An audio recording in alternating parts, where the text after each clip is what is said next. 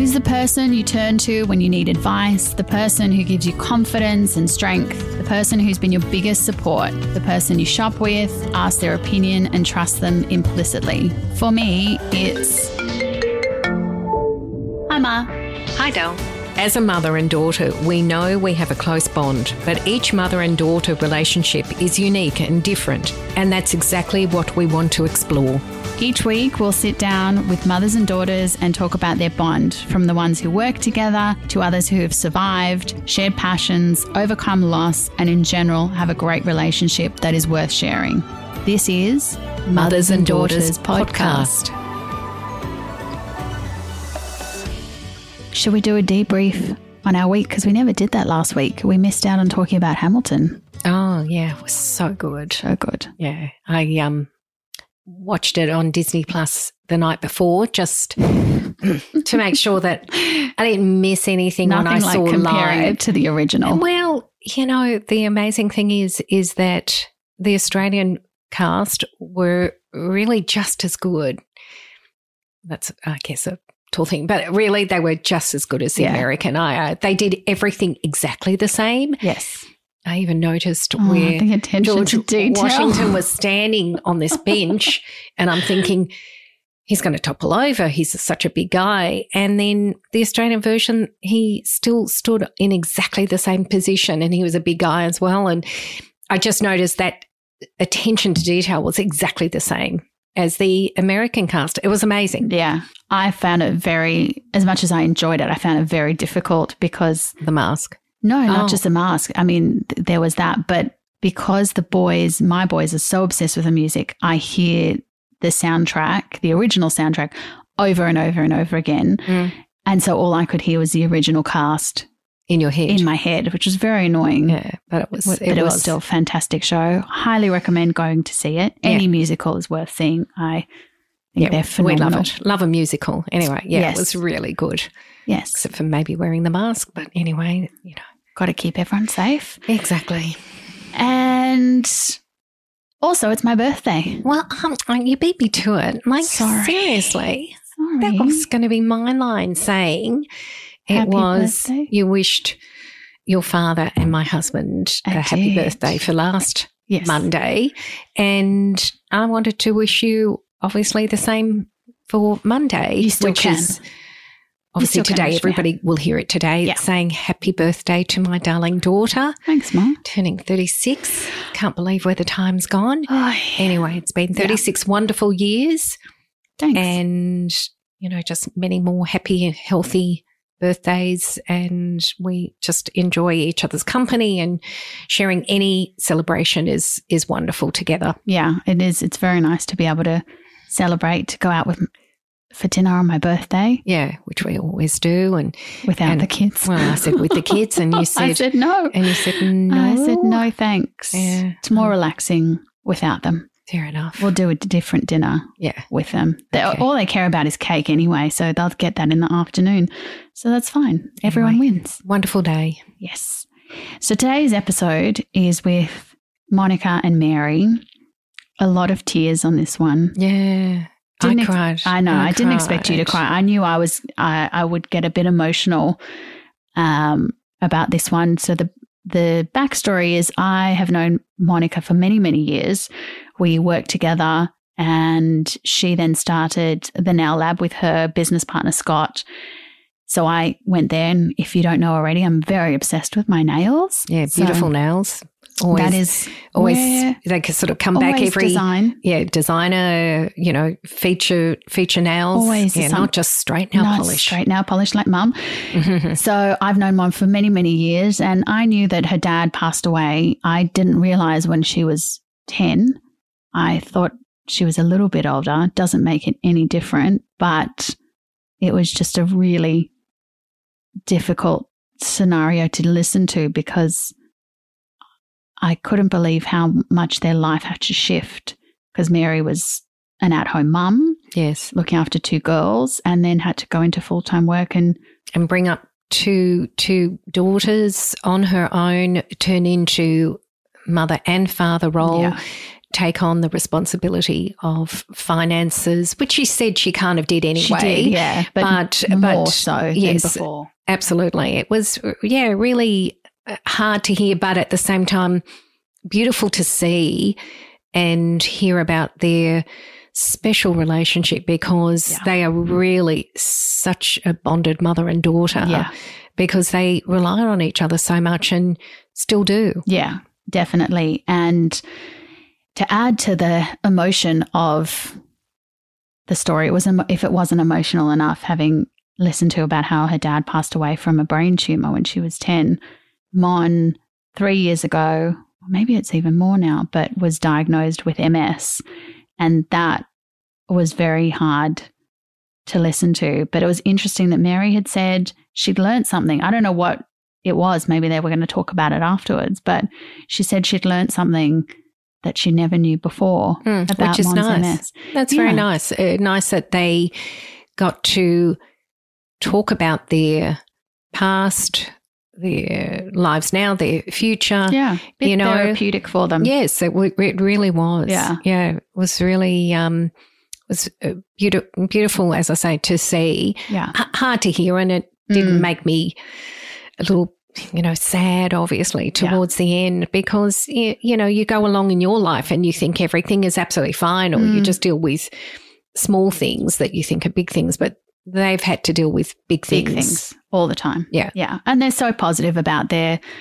lives, and they're very level-headed about everything. And I think it's just hopefully for those who have gone through loss or are dealing with someone with an autoimmune disease will really sort of take a lot from this. Mm. and you know they had a i think they really loved the chat because afterwards they hadn't they told me they had a champagne to celebrate Oh, that's so afterwards which nice. is so nice and this is really what we're doing mothers and daughters podcast for is to have these chats and you know if a mother and daughter learn something new about each other that's And That's it's and it's also kind of there forever as well. Yeah. You know, I think that's really also another thing that's special about it. That there aren't too many times where they'll hear themselves back or, you know, which is kind of nice to have forever. Mm. But just as you say, to learn things about each other because we ask them certain questions and and it's nice that, you know, they might learn something about each other that they never knew. yeah or ask each other something that they might have been too scared of or never even thought of before Mm. that they can actually have a platform to do that. So that's what we're here for. So don't forget if you've got a story to share, Yeah, please do please so. do so. We love chatting with everybody. We love having a chat. We've really embraced this. And so we hope you enjoy this week's chat. Thank you and happy birthday again. Thanks, Ma. Bye. Bye.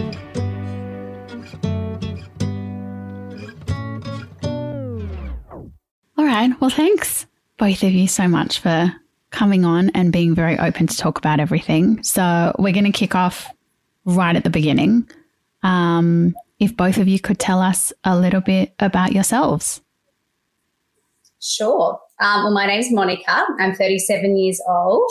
Um, I have two little ones. I have Hudson, who is seven years old, and Tabitha, who is five, um, both at school. And I'm currently a stay at home mum and married to a very busy real estate agent.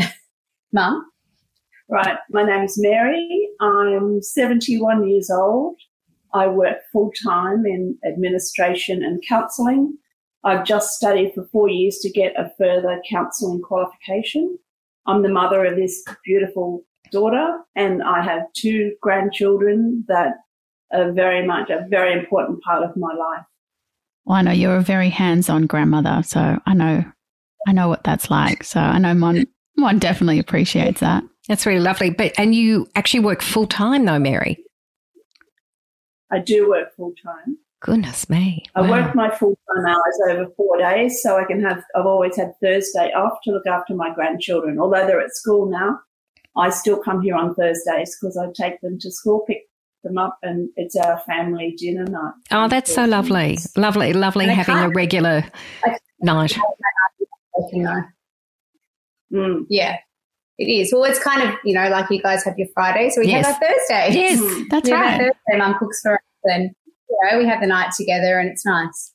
That's really lovely. Very nice. I think for a family, it is nice to have like a set night, whether it's yeah Friday night or a Sunday night, just to have that mark of the week so that you know you're getting together. It's just just a nice mm-hmm. way of doing family time. Well, you know yourself. I mean, life just. How often do we say, "Oh, we have to have a coffee, or we have to have breakfast," or and all of a sudden June becomes, you know, September, or anything. it's nearly Christmas, and what what about doing and life just gets away. So I think it's really important to sort of maintain that. Um, and it's been Thursday even before you were married because Matt yeah. always came over on a Thursday and had dinner with us. Yeah. So Thursday's always been a special that's so nice. Yes. I mean, as Jordana says, it's so lovely to know that that's your kind of time together because as Mon said, you know, if you kind of don't have it, you'd be like, yeah, let's do it next week sometime. You know, if you don't have that commitment, it's it's you know it, it, does get away with you. Yeah, I mean, at least with us on yeah. Friday night, everybody knows where they're meant to be on a Friday night, yeah. and um, it's very mm-hmm. rare that you know we somebody don't. doesn't come. You need a very good excuse not to come. That's that's what we yeah. say. You got to have a really good excuse not to come, otherwise you got to be there. Yes. It's yeah. I mean, for as long as I, I mean, the kids have always Thursdays. It's not even Thursday. It's like Sunday, Monday, Tuesday, Wednesday, Grandma Day, Friday, Saturday, Sunday, Monday, Tuesday, Wednesday, Grandma Day. Which is nice because you know I didn't actually. I mean, my grandma that I was closest to died when I was three, and my mum and her mum were really close. But I never grew up with a really active grandparent role, so I love being able to give my children that. Oh, so I think it is yeah, so yeah, it. so important. Like it's you know, I think a, a grandparent's role in a ch- child's life is so important. Especially, I think you set the ground rules for later on because you know they they kind of you know are happy to with, be with you unconditionally. I think up to a certain age group, and then they kind of venture out. But I think if you always have that bond, it's like, you know, they'll they'll always want to be with you or want to see you. That it's not yeah. a like, oh, have to see grandparents day or whatever. I think it's just more mm. lovely to to you know have that bond when they're so early. It just stays forever.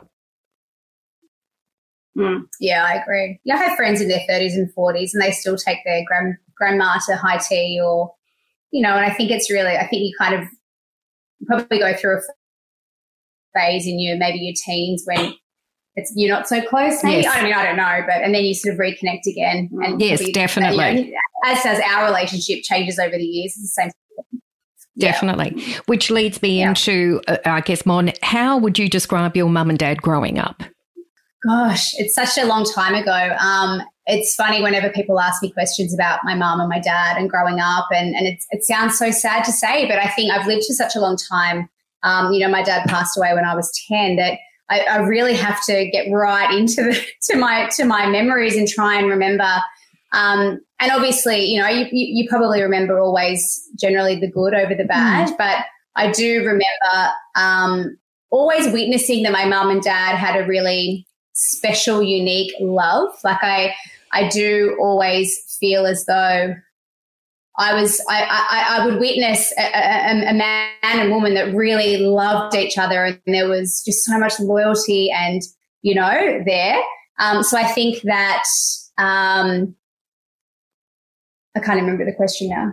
Well, I was just saying, how would you describe your mum and dad growing up? No, you've you've said it beautifully. I mean, yeah, that is. I mean, that is. Yeah yeah, was, I, I never, I, you know, I hear a lot of kids talk about their parents, and you know, I, I don't remember any real arguments or issues really. And as I said, you know, I was I was young, and I probably, if there's any anything bad, I maybe have blanked it out, but.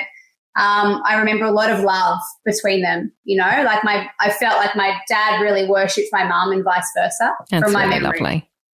And that is, it's a yeah. nice, you know, it's a nice lasting memory to have of your dad and obviously your parents together because for most of your life you haven't known them together but it's something yeah. that's so important to take on to your future relationships because you model from what you've seen completely and it's interesting because until i met my husband matt i think i probably dated boys that were so different to my dad so different and to what my mum and dad had for many, many years. And it was only then when I met Matt that, and I mean, people would say it to me that knew my dad, like, oh, he's so much like your dad. And he is. But, you know, for the 20 odd years in between that I was dating, I would be dating, not that I was dating when I was 10, but a little bit later on. Um, you know, when I was, they were so different to, to my dad. But now Matt is, in so many ways in, in terms of, you know, his family values and how he treats me and his expectations of our life. And they're so similar to my memory of what my childhood was or my dad was when I was, when I was a kid. That's really lovely. Very, very uh, comforting, obviously, too. Do you think it jogged your memory a little bit when you started dating Matt, Mon? Like certain characteristics um, of your dad? Some things, yes. And yeah. I definitely, Absolutely. And I, it's funny because I think I probably have quite a good understanding of Matt because of my dad. Um, so, you know, when he uh, responds a certain way in certain situations, or even with mum, when we talk about it, and she'd be like, oh, well, that's exactly what your dad was like. And I think, oh, yeah, he was. Or, you know, so yeah, there's definitely that familiarity there. And it definitely, I, I think I probably have a better understanding of Matt from growing up, even be it only the 10 years I had my dad. I probably got a better understanding of who Matt is and what he, you know, what he uh, expects of our family and, you know, what he does for us and, and that sort of thing. What do you remember? I know you were only 10, obviously, when you lost your dad. Do you remember much or do you think it's like been backfilled because you were so young that it's sort of like you've been reminded of the memory and that's how you recall it? Yeah, I think it's, I have really strange memories. Like I, can remember the gravel in the car park at the hospital the night he died. Like I have really very strange, but certain things are, are, are like they happened yesterday. Um, I think it's funny when not funny, but when we when I talk about you know him dying or around his anniversary or his birthday now, the sadness is not so much um, the loss of him, but more so um, the loss of me remembering. I can't now. I couldn't. I can't now find in my memory what he sounded like or mm. Um, that's what I think is really sad now more than anything else. Mm. It's not so much, obviously, really important dates like, you know, my wedding day or when my children were born. They're, they're really sad days. And, um, but it's more that I don't really remember a lot of what it was like to be with him. I mean, my, my life without him far is much greater than my life was with, with him. You know, mm. he's, how has it been? 20, 27 years. 27 years without him, 10 years with him. So I mean, the majority of my yeah, life, you've been without him. Been without him, of course. Um, yeah. And yeah, and can I ask exactly. you, Mary, uh, what was it like? I guess uh, you know, sadly losing your husband, but then being both mum and dad for Monika. How how how did you cope? I I think I just I just coped to be the best parent that I could be. I certainly overcompensated in every way possible. I just had to love her doubly. Mm. um, mm. That's very emotional. Because um, as Monika said, we had a great relationship. Um, I didn't really think I did anything special. I just got on with the job. I mean, I could either curl up in the corner and cry or hit the bottle or think, you know what, like my husband has provided so well for us. I need to continue to, to, um, make life good when um, you know, when Monika's dad had died. And it wasn't until Monika was married for a few years and, and her husband, Matt, said to me one night, like, you did an amazing job because we both think Monika is amazing. and I said, well, I just did what any parent does. Said, no, but you did it on your own. Yes. And it made me think back and, oh, like I, I didn't do too badly. Yeah. yeah. Um, it is being just one parent, but, mm. um, yeah, I just gave double what I normally would have given, I think, mm. to make it up to her. So really, that makes me pretty fortunate, you know. That's true. It's a it is. It's a nice sort of silver lining way of looking at it. That while you did sadly lose one parent, and and no one wants to go through that in order to get double love from the other parent, but at the same time, your mum could have, yeah, she could have pulled away completely. And then you might have had to have stepped up as the parent, you know, but you got double the love of your mum instead, which is so nice. And I mean, my mum was very real with us. Like that my dad died, she was like, we, this is, the, and I can still distinctly remember sitting on, you know, on the lounge at home and you were like, we, we need to either make the decision right now that we can just you know, crumple and that's it, it's over. Or we can live life how dad would have wanted us to. And you did it that night. The night you gave us all his jewelry, that I can remember you saying, know, that's what we did. Yeah. Oh, that's amazing. I had a sheet full. It's funny the things, yeah, the things you remember. Yet I can't even think of what my dad sounded like. But it's just, it's funny the things that the brain remembers you know, keeps in there. Yes. But I also think now mm. there's more chance of remembering, you know, people's voices and things like that because of technology. You just more naturally you're filming everything and so you have True. that like constant recollection whereas you know yeah there were video cameras and i mean we've got lots of family videos but you don't you don't look back at that uh, on a daily basis like we do. We just pick up our phone and look back at, you know, two years yeah. ago, nice memories of the kids, especially when they're yeah, being photos, videos. Yeah. If I went to look for photos of dad, we'd have to go back and like look through albums, yeah. you know? Yes. Yeah, good, now, good old albums, you know. The media, you know, yeah. Exactly. And, you know, we've had all the VHS. We've had to, remember the little video, yeah.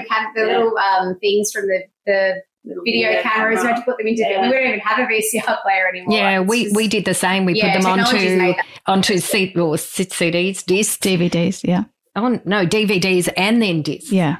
And it's like now that's almost superseded. We're going to do something again. Like yeah, you got to keep on keep on updating the technology. Right? I don't even know. Anyway, but it, it's it's nice to at least have them though. Oh, absolutely. Look, you you you would want to make sure that you had them. I mean, that's that's without a doubt. But yeah, that sort of easy recall isn't so easy from you know 27 years ago.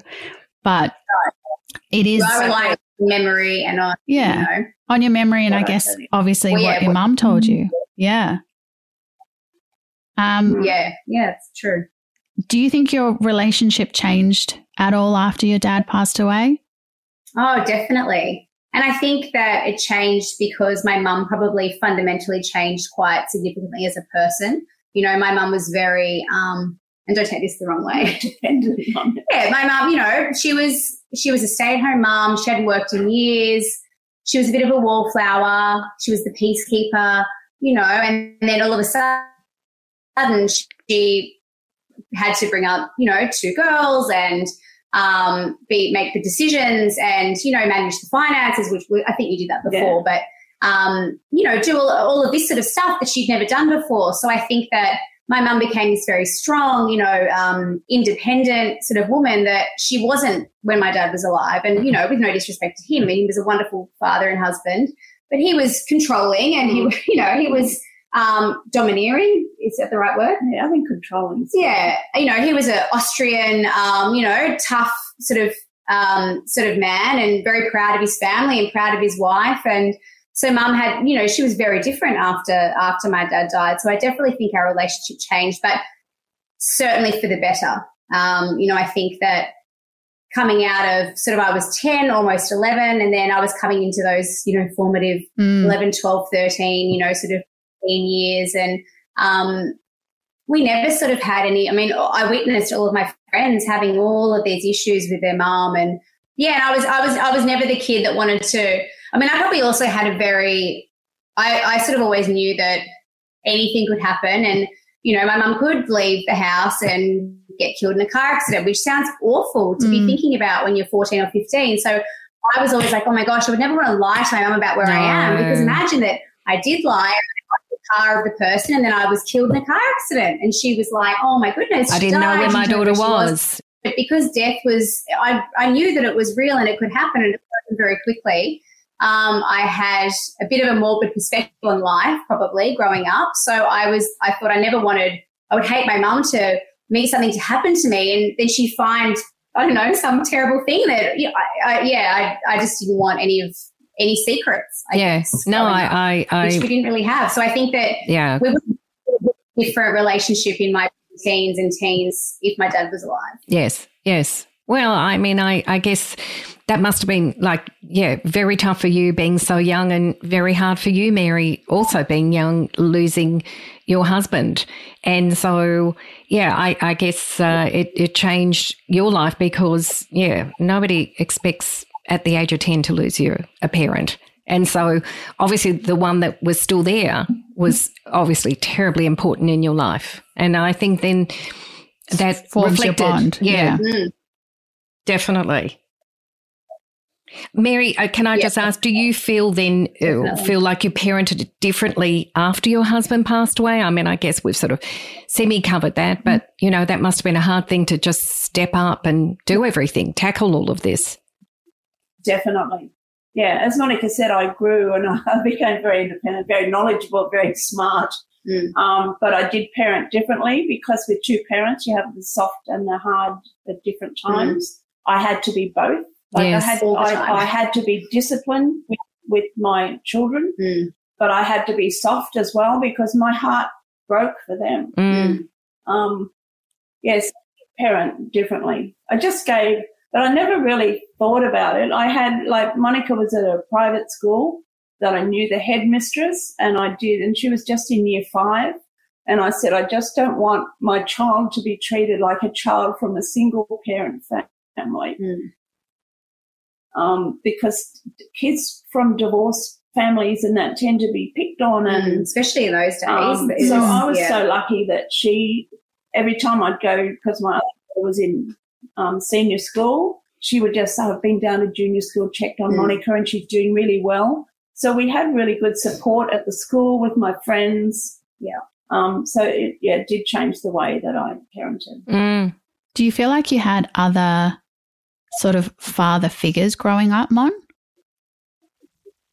Or did you just look to your mum? No, definitely. I just looked to my mum.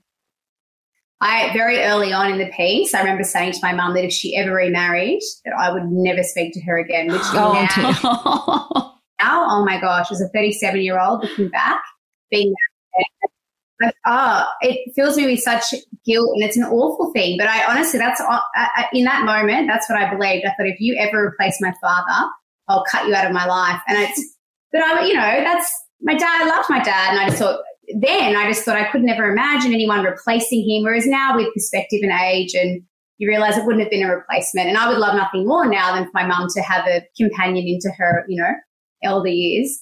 Um, but um, no, definitely not. My, I, I don't think I really needed one. I don't. I Mm. wasn't out seeking. I, I definitely in the past I probably had ex boyfriends, and I know that I would always have a bit more of a soft spot for their dads over their mums. Yeah. I, I, yeah, Natural. I, I will Yeah. that. But I wasn't. I probably wasn't looking to them for any sort of guidance or to be a father figure. But I would always have a bit more of a soft spot for the dad and the mum, probably because I was lacking that in my life. But um, no, I wasn't out sort of looking for it, and there was there was no significant other And man. people kind of deserted us. Like when I would invite, like we were great entertainers when my husband was alive, and we would invite people for Sunday lunch.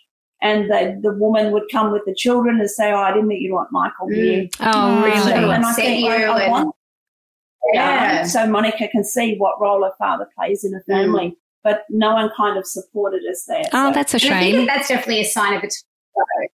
But we've Yeah. talked about this since, and we've talked about how now, you know, in 2021, how grief is something, you know, we talk about, and Yeah. my kids are five and seven, and they talk about death and grief and things all the time. But when I was at school, and you know, 27 years ago, it wasn't. It just wasn't really discussed, and it was an unusual thing. I think we had one girl in our year at school who had had had it was from a divorced family, um, and she was a bit of an anomaly. Like they were a bit strange because they. Whereas now, I mean, it's sort of the norm. There's Oh, there's all you know, kinds single of families. Yeah. families. There's there's all all pretty much accepted and you know Oh, um, welcomed. Definitely, yeah. really. yes. Um, so yeah, so very different. When I was, I mean, a side note, we know when I was at school, I remember they remember the school had been told. My class had been told. So this is year five, so they're you know 10, 11 year old kids. I think I had a couple of weeks off school, and my class had been told when I, when I returned to school that they weren't to say the words dad or death, death, brain, brain, Tumour. cancer, tumor around me. Yes. He died of a brain tumor. Yeah. Which I mean, now it's we're taught to you know talk about our feelings and um, you know sort of face things head on, and it was it's it, 27 years ago, it was very, very Well. Monika would come home so upset. She says, "No one, no one wants wants to talk about my dad, dad, which is so one wants to sad. because yeah, I know, and and it's a shame because you know you, know, look back and you think, is you you you go through things. Well, I mean, to me, I think it's that's part of a grieving process, and and Sorry. and also. And also thinking that you want to mm-hmm. talk about your father. He was your father, you know, like a very important part of your life. Exactly. It's not like you want it just cut out of your life, like that never existed, obviously. And also talking to people the same age. Yeah, with any sort of death or loss, I think, or illness, or you know, I think one of the things that is difficult is during, say, diagnosis or treatment. You know, you've got all this support, people are banded around you, and then all of a sudden, everyone sort of gets back to their own lives, and that's okay and that's understandable. We don't expect people to be with you on the grieving journey, but I wanted to go back to school and be able to sort of talk about it, and to not be able to do that was really difficult. Mm. Whereas I think now, as a ten or eleven year old now, if I went through that, I think it would be a, a very different response from the school and from other Yes. families, and you'd be welcome to every event. You know, you'd be they'd be talking about it at school. They'd be doing it'd be it'd be completely different. Yes, and that's yes. just a sign of the times, Yes. Yeah. Do you feel like now you've kind of you've processed your grief though? Like, do you you don't feel like it's been repressed at all? Because you obviously had your mum to talk to, but do you oh, feel like you missed? Definitely. And I think a lot of that's to do with mum and how, you know, mum's always had that, even before she did counselling and studied any of that. She's always sort of had that. We've always talked about everything. We've always been really honest. We've never sort of pretended like things. Like we've, yeah, we've, we've, we've always talked and had that level of honesty. So no, I don't think that anything's been repressed or, um, I sometimes feel guilty now because I'll get to my dad's birthday or anniversary and in the lead up, I think, oh, it's really sad. And then the day happens and you know, life happens and I think, oh my gosh, I just forgot that that happened yesterday. And, but I think that's a good thing. I think that means we're moving on and, Yes. you know, life's, and that's how he would have wanted. Eh, But just going back to that, we had a doctor, uh, like our family doctor at the time, who was also a family friend. And I reached out to try and do everything I could for my children. And when I suggested counselling, he said, Oh my God, Mary, why would you even go there? Like, you're going to make your kids crazy. Oh, Yeah. So that's 27 years ago. I mean, I'm a counsellor now, but he's saying, Oh, counsellors, what would you need that for? It's Yeah. Whereas now, Yeah, maybe so- like then the school will be setting it up. Yes. yeah, Well, I guess there's- times have changed. Yes, Yeah. permanent counsellors there at school. Yeah, Exactly. of course. Yeah. Yes, dealing Yeah. with with you know, I mean, I and talking about uh, issues like this, I think it's really important. Mon, do you talk to your kids about your dad? Like, how do you how did you broach that subject with the kids? Yeah, a lot. It's interesting. My son Hudson is um, seven, and he looks a lot like my dad. And people Mm. that knew my dad will often say it. And as a, I mean, look, now getting into all the focus pocus stuff, but as a as a as a baby, he always used to look at certain things and laugh. And when I went to a psychic, they have always different psychics over the years have told me that he's got a really special connection with my dad. And so my son particularly has a really vested interest in his grandpa Fred and asks about him all the time. Um, Tabitha, my daughter, who's five, um, more so. I mean, I, and I, look again. I've taken that really honest approach. I've told him that he has died, and you know that, that he got sick, and obviously you have to choose your words very carefully because you never want your kids to think, "Oh, mummy's got a cold, so she's going to die," Yeah. because Grandpa Fred was sick and he died. Um, so I just try to be really quick with them, but I did it really early on with Hudson, and that's probably just by um, association. Tabitha has sort of understood a little bit more about. I've never taken them to the to his gravesite, or um, I show them lots of photos. Mm, that's you know, nice. I talk about him a lot. That's yeah, I do. lovely. And I think that, um, I can and can remember, but I know that now Hudson getting to seven, he'll often say to me, you know, oh, mummy, you know, how old was Grandpa Fred when he died? And because he's a real overthinker and he's Yeah. he's a worrier and he's quite cautious. I know exactly he's thinking, oh, okay, you know, mummy lost Grandpa Fred when she was 10. So that's only sort of three more years. Mhm. I can tell that's how Yeah, what he's yeah, what Mm. he's thinking. um, but I don't. Yeah, so I, yeah, I'm, I'm honest with them, and we talk about it a lot. But I don't know how much they fully understand. And they also want to know why I live on my own and who sleeps. Yeah. Yeah, they stay with me and I live in a one bedroom apartment. but nobody sleeps on the other side of the bed, um, do Yeah. they? It's funny what So they, they- it's funny what they, pick up on. ask a lot of- Yeah. Yeah. Yeah. And Yeah, I guess- Tabitha thinks it's really sad that I live alone. Yeah, she always says to me, Mummy, when I'm a grown up, I'm going to go with grandma. And I'm like, why? She's like, 'Cause she's all on her own. It's Aw. she's what she chooses to be. She loves, Very happy. she loves going home from here. Oh, she got a lovely heart, though. That's nice. And look, I guess it is one of those things that, you know, they're surrounded by so much family. And I think that's what's so nice. I mean, about your blended family. It's really beautiful that the kids are surrounded by so many Yeah. sets of grandparents that they're probably, it's just an awareness piece that they're like, hang on, where, like, where does that all fit in? And obviously, it's testament to their relationship with you, Mary, that they want you to have, they want you to have someone to to keep you company when they're not there. Yeah. Although, if I think if you did have someone and they were like, oh, what do you mean? Grandma's not available to come over today, they wouldn't be so happy about that. Yeah. No, but when I used to meet my friend every Thursday, Yeah. Tabitha loved him, Yes. didn't she? Yeah. yeah. That's very nice. So, yeah. Mon, do you feel like you parent differently having grown up with only your mum? I mean, it's hard to tell because you were 10 at the time. You weren't really thinking about your parenting style, but I do, and it sounds awful, but I always think about like I plan my life and my future. Gosh, Matt will listen back to this and think, oh my goodness. But I plan everything thinking like, okay, now am I going to be okay when Matt dies? That's and mm, which sounds awful, but I guess I mean my experience is that's my experience. literally yeah. overnight became a single mother. So I'm I'm very aware of being okay if he's not here one day. So yeah, I'm very. I think I parent parent differently in that I'm. I mean, I'm much more of a worrier. Um, I don't. You know, if Matt was to say he had a bit of a headache, I immediately I'm like, oh gosh, definitely got a brain tumor. Got a heart attack. And, and I'm a, you know, I had counselling years ago and she said me, you're a catastrophizer. And I know that I, with hands down, I'm a catastrophizer. It's a great word, though. Um, but I think it's just experience is losing a parent at a young Yeah. age. So yeah, I'm very aware of that. And I think I parent, um, probably to protect myself and the kids to make sure that if something did happen to Matt tomorrow, that I would be okay or vice versa, that he would be okay if I wasn't here. Yeah.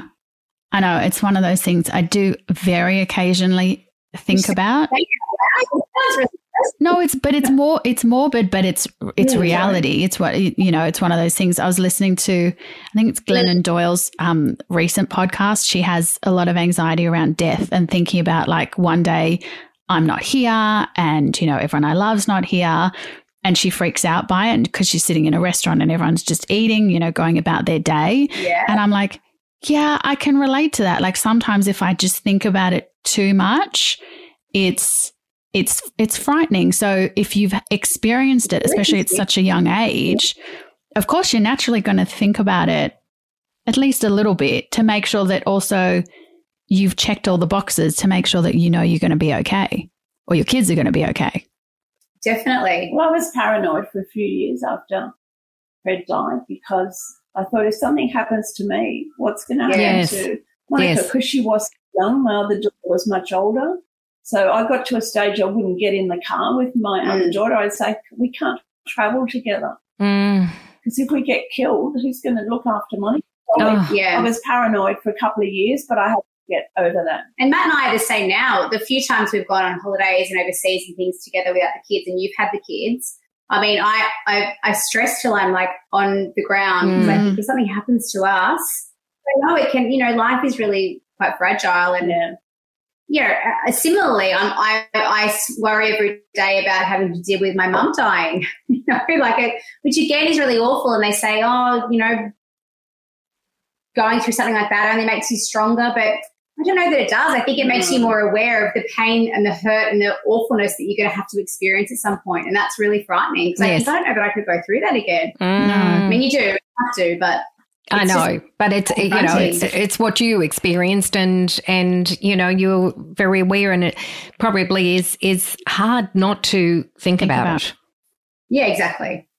I mean, yeah, I, I've, you know, losing my grandparents is one thing, but it's, y- you know, it's immeasurable to a parent. So I can't even, I don't even like to think about it. I don't like to say it out loud. It's it's a it's a, can't it's done, or I can't even right now as a 37 year old. I can't even imagine what it was like. I can't. mm, I can't even grapple that I went looking at my kids now. I can't even. I can't believe I went through Went that. through It's almost like it happened to someone else. Yes. yeah. And it's also yeah, you it's know like, how did I? do- I how did mum all of a sudden have two kids on her own? Like I know that's the thing. can't Oh my god, I can't. Yeah, I, I mean, can't even- God forbid that would I can't even happen. I mean, I can play. Yeah, I, and I'm whinging. Like I can't even imagine. Imagine all of a sudden it's just all on me. It's it's such a huge. I just can't even get my head around it. I I'm know. a great believer that you can do anything. Yeah. And I can't proof of that. Yeah. Really. And you have to, and that's what you've always said. You, I did it when I had to. Like it's, uh, there was no other choice. Like I had to just get up and get on with it, and you did, and we did, and you do. But you. you look back and you think, my God, Yeah. how do you do that? You're Mary, did you have family support like your mum around at the time? No, my parents had had um, died because I'm the 11th of 12 children. Oh, gosh. wow. Um, so, you know, much older and I didn't have family support because we, we continued to go to family occasions and they never mentioned my husband mm. because mm. of, for fear of upsetting all of oh, us. Oh, no. And I just couldn't cope. We talked about, and to this day, we talk about my husband Yeah, all, all the time, good and bad. Not Yeah. certainly not a saint, but we, Dad used to do that. How annoying was Oh, it he loved did that. He loved Or it we, all the time. you know, yeah. so um, he's very much a part of our lives, and he was very much a Mm. part of my life in parenting my children because you know we had similar values. Part of the conversation we are going to have was talking about obviously your relationship and losing your dad. But the second part of the conversation we wanted to have was talking about your recent diagnosis with MS. And I can't even imagine Yep. what that would be like for you having experienced a loss of your dad. I know, obviously, to a very different disease, but what was that whole process like for you having young kids?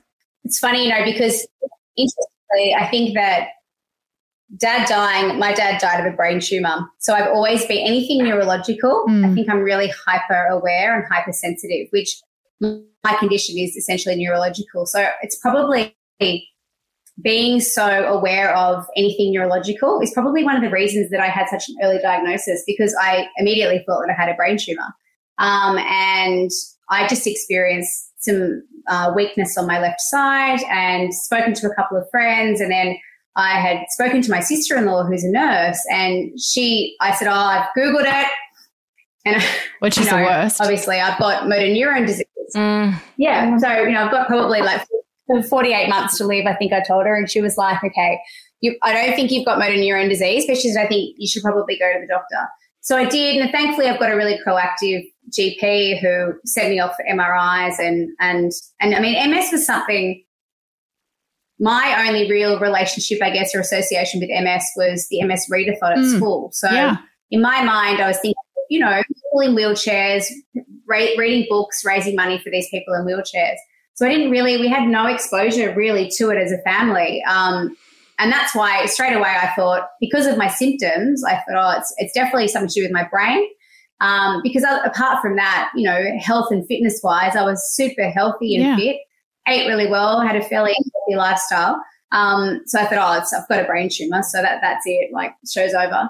And um, so that was, and you know, I'm I'm I'm a I, I like to just handle things myself and deal with them. And off I went to the GP, and then she sent me for the MRIs, and went back to um, the GP and told my husband that he didn't need to be there because you know I'm better at dealing with this stuff on my own. Mm. Um, and that's when she told me that they'd found these lesions in my brain. And I think, I mean, there was a big part of me that was shocked. Um, but although I was preparing for the worst because I'm a catastrophizer and I always do, um, I thought that I still didn't actually expect them to say there was anything Yes. wrong with me. You know, Mm. I thought "Oh, it's just me catastrophizing Yeah, I'll be fine.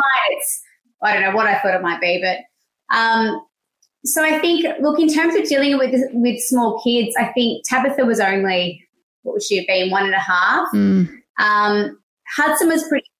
I was initially admitted to hospital and underwent like a steroid treatment to stop the inflammation of my lesions.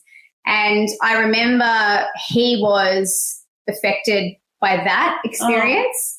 Because I know now if I, I have blood tests every three months and MRIs every six, and whenever I come home, even from having a flu injection with a band-aid on my arm, he's he's really intuitive and he's he just no he's he's mm. just he's becomes really withdrawn and he goes room and he doesn't really want to talk about it and he's quite sad about it. Mm. Um, and I think it all stems from the first time that I quickly had to go to hospital and I was, I made the mistake, I think, of FaceTiming him from the hospital. Yeah. And he was really distressed and didn't, you know, because I was in hospital and he just screamed because oh, I was yeah. at home with him. Yeah. Matt was at home.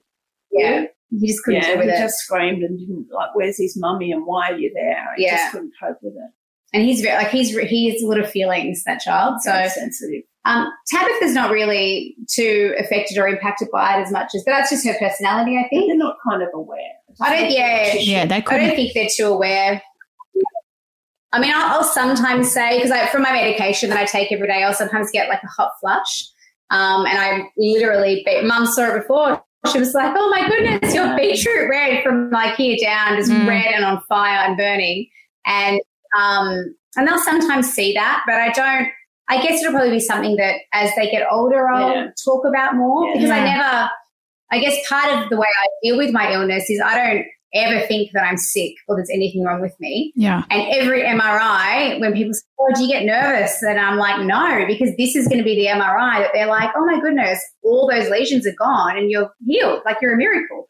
And that's how I, I mean, maybe I'm in denial, but that's sort of my approach to my illness. It I keeps you positive, I'm sure. I'm sick. I think yeah, because that's because I feel like my mom, I will beat it one day somehow. Um, so I don't, I don't, I mean, I get tired and, but I don't, I mean, we all get tired, you know, we're moms of small children. So yeah. they just think I'm being a whingy type and that's okay. Uh, can I ask, I mean, does anybody else in the family have it or, or clearly not? This was a just left field total. Mm. And it's not a hereditary. I mean, that was one of the first questions I asked my neurologist, you know, what chances of my kids because it's it's more prevalent in women, um, sort of I think thirty to thirty six years old. Um, but he said there's no your daughter is at no increased chance mm. of having it because you do. So mm. um, there's no real, which is the problem with it as a disease because they don't know really how. You know, there's there's there's research around vitamin D levels. There's research around lots of different things. Um, as a child growing up, there's no real links to know how to do anything to prevent it in later life. And look, I'm lucky. I've got a really mild case and I'm fine. I'm fine. And when you first were diagnosed, did you, Mary, did you sort of, how did you react to that? Because obviously, having been, you know. She cried. she cried. She's a crier. She was oh. devastated. Monika on her own. Matt went to the doctor but parked out the front because he wasn't allowed to go in. Because I don't need, I didn't need I was here with, like in their house and mm. they came back and told me and I, I just broke down and said, I was just devastated because I said I wouldn't be there to look after her. Mm. That was my greatest fear. Yeah, because gosh. I'm older, I'm not going to care for her. But we got over that. And yeah. I just I just do everything I can. That's lovely. You're making me making me cry now. Oh, and this oh gosh, which takes a lot. Can I oh, just say because oh, very emotional. She she re, she needs background music for for actual I tears. Didn't, I didn't need it for this. No, Def- no definitely not. No, I I mean I just can't mm. imagine. Do you know what I mean what it would have been like because. I would, I mean, I would have done exactly the same as as how you reacted. I mean, it's well, you know, thank I mean, goodness you're you're you're healthy. healthy, you're proactive, you're you know doing obviously everything to stay healthy and positive. But still, I mean, yeah, must have been very really hard. Well, as mums, you always want to take it take it on. Yeah. And I think with anything neurological as well, like if you can't see something, it's mm. yeah. and that's why I can't accept it. And, and it's interesting, you know, I did the MS walk a few years ago, yeah. the big fun run. Years ago. And it was my first full year that I've been diagnosed and I fundraised and I was well, was fundraiser of the year and and yeah, I got there. That, that, that was the year we joined. We joined yeah, you. we joined walk. you that year. That's where I met you, Mary. Yes. Yes. But I was surrounded by these people that are obviously in a, you know, a far more progressed state of the illness than me or, Mm. you know, and it was a really confronting. I've not done it since because Mm. I don't put myself in the category of being sick or being needing help or I, and maybe that's just mentally how I cope with it. I don't know, but I just couldn't do it again because I thought I'm not, I don't look at my future and think, oh, well, one day, you know, I'll be in a wheelchair or one day I'm going to need a walking stick. I'll think, oh, one day I'll be the one person that just is cured. Mm, Yeah. mm. So that's, I mean, that's sort of my approach to it because I couldn't live my life any other way, Yes. to be honest. Um, and maybe now I'm saying it out loud, it sounds a little bit like denial. I don't think it's denial.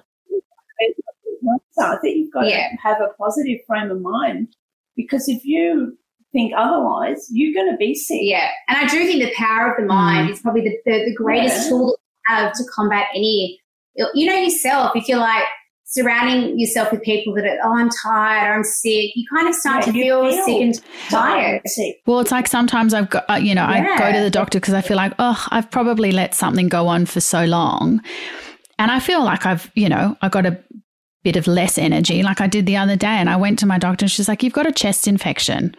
And I was like, I do? And she's like, yeah, you really do. And it was only until after she told me that I actually felt worse. And you can feel it. Yeah. Yes. And you're coughing. Yeah. You're like, oh, I need some rest. Exactly. The power of the mind. I completely agree.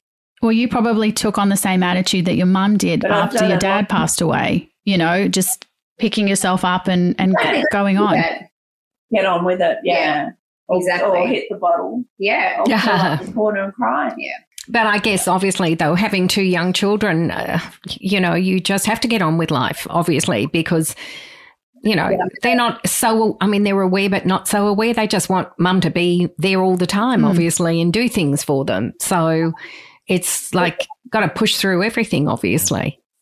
You, do, Yeah, you know yourself as a mum, you know, when you're, even if you've just got a cold, like I'm sounding a bit croaky today, I've got a bit of a cold, you just have to, what are you going to do? Oh, I'm mummy's sick. I can't make your lunch today. Like, you just got to get on with it. You have to. But it's interesting because I must say I had great support from my friends at school.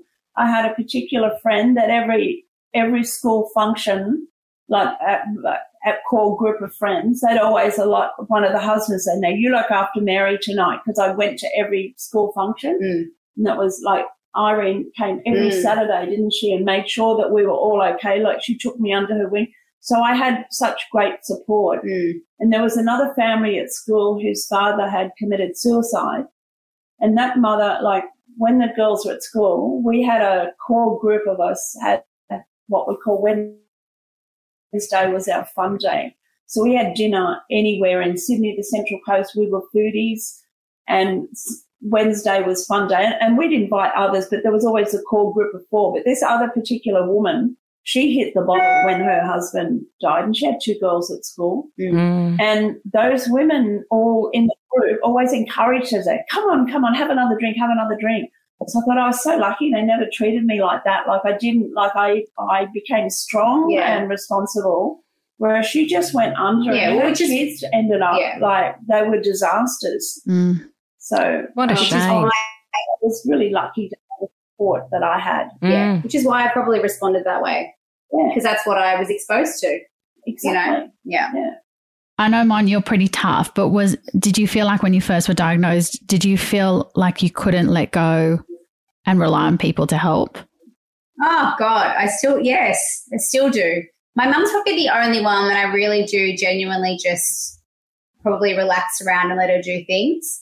I'm always, you know, do I I, I like to be in control and do everything and have this facade of everything's great and I'm happy and positive and I've got full of energy and but I know when my mum's here, I will just sneak off to my room and have a little sleep. And I don't need to say I'm just going to go for an hour nap. She just I just go and I disappear and she knows that she's got to, you know, keep the kids out of there and and she would be the only person that I feel like I can really relax and do that with. Is, is that how it yeah, kind of completely. affects you on a day? Like it's the tiredness that gets to you? Is that sort of how it affects you? My medication really 89% of my symptoms I, I guess it controls, but my fatigue is um some days it's just it's terrible. Um, and it's often around, and you know, I get up, I go to the gym every day, I'm pretty active. Um, but sometimes, sort of around two o'clock in the afternoon, like I'm setting alarms on my phone to make sure I don't sleep through getting the kids because I'm just so, I, which, I mean, I guess a lot of mums are probably like that, but pre MS for me, I was never like that. I mean, I Well, was just at the na- firing in all cylinders. Yeah, and you were working full time as well. Yeah, I never ever. I've, I've never. I've never been like a, a napper or someone that needs. I'm never a sleeper in right now. Yeah, I'm tired, and I can have a nap in the afternoon, and then at night time I'm like eight You'll still, I'm you'll, ready for you'll still be able to I'm, sleep. I'm always tired. I put movie on. Absolutely, yeah. Ten, I can have a coffee at eight o'clock at night, and I'm straight to sleep afterwards. I'm tired. That's the fatigue, and fatigue seems like such a oh whatever. You're a bit tired, but it's it's just it's all consuming. You know, it's Mm. like you to be tired is It's just much the more than just being tired. Yeah, Because yeah. yeah, I think were, there's like a mental associated with that. You just you just think to yourself like, oh, you can't even think about the next 15 things that I have to try and get through, but you have to because you're a mom and that's just what you have to do. Mm. well, I also think it would be hard going from a life of when you're always on the go, always doing a million things, and then you have to like just take sort of note and stop and go, okay, well, th- this is all I can do today, and that is it, and that's just going to have to be okay. Because that's just not in my DNA. It's not my personality. I You know, wish I'm you not. would do that. I know. I'd love to I- be. I'm I'm an OCD perfectionist, and I wish that I couldn't see the fingerprints on the cupboards and have to wipe them down. And I wish I didn't have to feel like I needed to do the washing every day.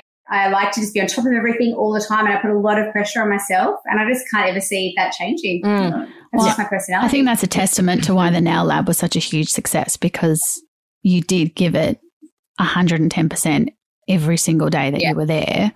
And I think it was important that you took Yeah. a step back for your health because there's no way you could have done both.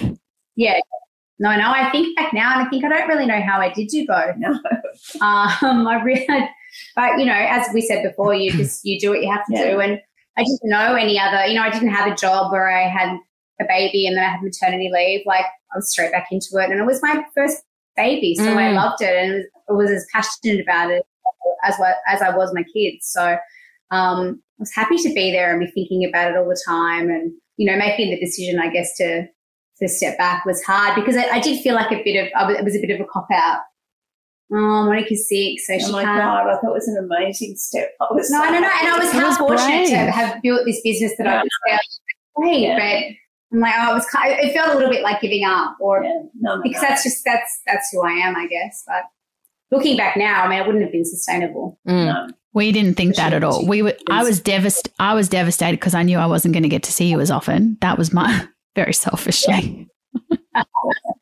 Yeah, I know. And you, you know, you do certain things sometimes, and you selfishly think, oh, I need to protect myself or my health, or but it's a big call when you're a mum because you know everyone always everyone else always comes first. Mm. And I was like, no, I have to actually consider what's best for me because in five years I'll be that burnt out and I'll be Yeah. good to no one. You know, I'll be a terrible wife, a terrible mom, a terrible business owner. So. I wouldn't think ever. No. You've had a wonderful role model with your mother. And it's so nice to do this, to actually hear about people's Yeah. beautiful relationships. Like you, I would never have known, you know, and I think it's, it's really lovely. It's uh, very touching. No, And we don't ever look at the relationship. no. I just think I'm blessed to have a daughter like Monika, and like, but we never think, oh, what a lovely relationship. we no, have. you don't. And sometimes it takes these things to get Yes, perspective to- and go, wow, like, Yes, yes. Very, very, very blessed. Yeah. Yes, very lucky. I Yeah. think, um, yeah, very nice to reflect, even if it's Yeah. just for a very short time and then you get back on with life. I think it is important. It is important to sort of sometimes just be aware of the relationship that you have in front of you. It's the same with, you know, if you're married or anything like that. You, you know, you get comfortable with them and you sort of take them for granted. And it's not until you see either the reverse or God forbid someone, you know, like loses a parent or a partner. And then you go, oh, wow, I really am so lucky to have what I have. And then you appreciate and then you go back to, Mhm. okay, well, just can you deal Yeah. with the kids or yeah, go back to bickering? so true. Um, No, exactly. well, thank you so much. And we're going to, before we finish, we're going to do our quick all about us lightning round. So we'll start off with one word to describe your relationship Mhm. when Monika was a teen. So you both can answer. If you need more words, that's fine too. I'd go, I'd go honest. Oh, that's what I was going to Oh. say. I knew you'd steal You no, you can have both. You can have the same word. Yeah, you can have the same word. That's really good. We would have said it at the same time. Yeah. That would have been yeah. better. Definitely on, yeah, honest. Very nice. One word to describe your relationship after kids. Dependent That was my on word. you. I am. Yeah. Enraptured. No. Oh, that's Maybe nice. One. Gave me grandchildren that I never, ever, ever, ever thought that I would have. Mm. Never imagined having grandchildren. That's lovely. What characteristics do you think that Mon has of you? No, um, OCD That's what I would say. and perfectionist. Yes. That's a good one to get, though. We're very Very yeah, clean. We're so similar. When Monika had, had Hudson as a tiny baby and they moved house, and I unpacked all her stuff and did her kitchen, and she knew where to find everything. Yeah. That's how we're on the same page. Oh, that's really good. Yeah. And she didn't even have to We move have- anything back. no, No. it's all yeah. She Oh, knows. That's- when I hear my mom, I'm like, what are you? I can dishwash accounting. I'm like, are you counting?" She said, yeah. I'm like, that's what I do." Oh, that's amazing. A lot. Everything's in numbers. Very in tune with of the each other. Your most memorable moment together in your relationship? Oh my gosh. I mean, mine was when Monika got married. Mm. She was crying again. I felt that found someone that could love her as she deserved. Mm. That's really Take lovely. over from me. That was a pretty special day. And I think my mem- most memorable is probably my wedding as well. Yeah, because it's funny, leading up to our wedding or leading up to even meeting Matt, I'd always said that if I ever was to get married, I would walk down the aisle by myself be- out of respect for my dad. I would want, you know, to be go down the aisle by myself. And then in the few weeks leading up to the wedding, I was thinking, why would I walk down the aisle by myself? My mum, who's Yes. been my dad for the last, you know, 20 years. So she So I walked asked you. mum to walk me down the aisle. Oh, So that's nice. well, she walked me down the aisle. Yeah. I think we cried And I the was whole so, way. Was Oh, so that's lovely. Who gives the best Oh, advice? Monika. There you go. There you go. Monika has been advisor through all my um, workplace issues. Is there a time in your life you wish you could relive? Not necessarily change, just relive. Yes. Our trip to Hong Kong. Oh, oh my God. I surprised mum with a trip to Hong Kong for her 70th and she had no idea. I literally, I gave her a packing list. I gave her clues in the months leading up to it, picked her up in an Uber and took her to the airport and off we flew to Hong Kong. And it was the best. You know, I think we've had so many holidays together over the years, but um, I planned this extravagant holiday and she had no idea about it. And it was just her and I for, you know, four or five days and see each other a lot. And people always say, Oh, you guys are so lucky you spend so much time together. But never. it's not real quality time because The kids know, are there. the kids are always here all day. Mommy, mommy, mommy. Mm. And we're standing together. That's what I say. We never talk. The children are here. Yeah, they're always sort of with us. So it was really Yeah. uninterrupted, undistracted time together. Yeah. So I think that's probably That's lovely. How many times a day do you call each other? Oh, we don't. We I'm really Jordana will attest to this. I'm just, I'm not a caller. We're caller. not callers at all. And We I work texted- also full We time, text. so I don't want her ringing me all Yeah, I'm not a caller. We text and email probably most days. And as soon, like, if we need something, you'd only call me if you left here without your wallet and say, yeah, like oh, in an can you emergency. run out and Yeah. bring your, my wallet out? I'm driving. Yeah, we're just- we're not But, Yeah, we're not callers. But we text and email a lot. Yeah.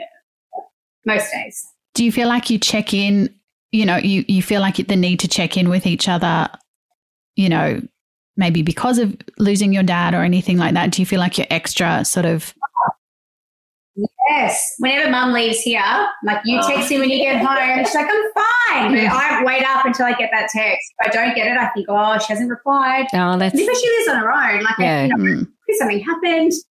Go over there. So I'm checking my phone constantly. Mhm. Definitely. Is there anything that you've ever always wanted to ask or tell, but you never have?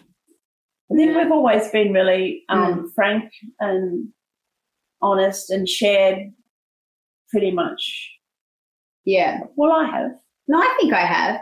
I think my only thing is probably I don't think I ever really had a true, which I've, I mean, I've said, I've said this to you over the years, but I never probably had a true appreciation of what you went through with dad dying until I had kids. Because yeah, And then I- I know, but now I think, my God, I, I don't have, I, I have so much more respect for you knowing what you had to go through now that I have kids because I don't think I'd be able to do it. Yeah. You would. I mean, I would because Oh, I'd that's- make you move in with me, but Yeah. um, yeah, I've just found this interesting because I, I never really, we never really talk about how you feel about having MS because I don't want to drag you down there all the time. Mm. But um, I've just learnt something today. Mhm. Yeah. you So- go. And there you go. Well, that was go. lovely. Before we sign off, I just want to obviously um, thank you and but uh, on continued good health and hopefully, you know, just stay stay as positive as you are and and you're beautiful mother and daughter. Oh, thank Thanks, you. Dion. Thank you. That was great. Georgiana. That was Oh, it's a pleasure. No, it was really- Really lovely. I feel like I feel like I feel like crying again. Oh. might have to get might have to get her a drink. That's very nice. yeah. Thank Aw, you. Thank you, Thank guys. you both. Thanks for joining us. Thanks for being so honest as well. Oh, you're welcome. Thank you so much for listening to this week's episode. If you have a mother and daughter story that you would like to share, send us a DM on Instagram at Mothers and Daughters Pod. If you loved this episode, please subscribe to the podcast so you won't miss a new episode. Spread the love and share the podcast with your mum or sister or friend. Don't forget to rate and review the podcast. See you next week, and don't forget to call your mum.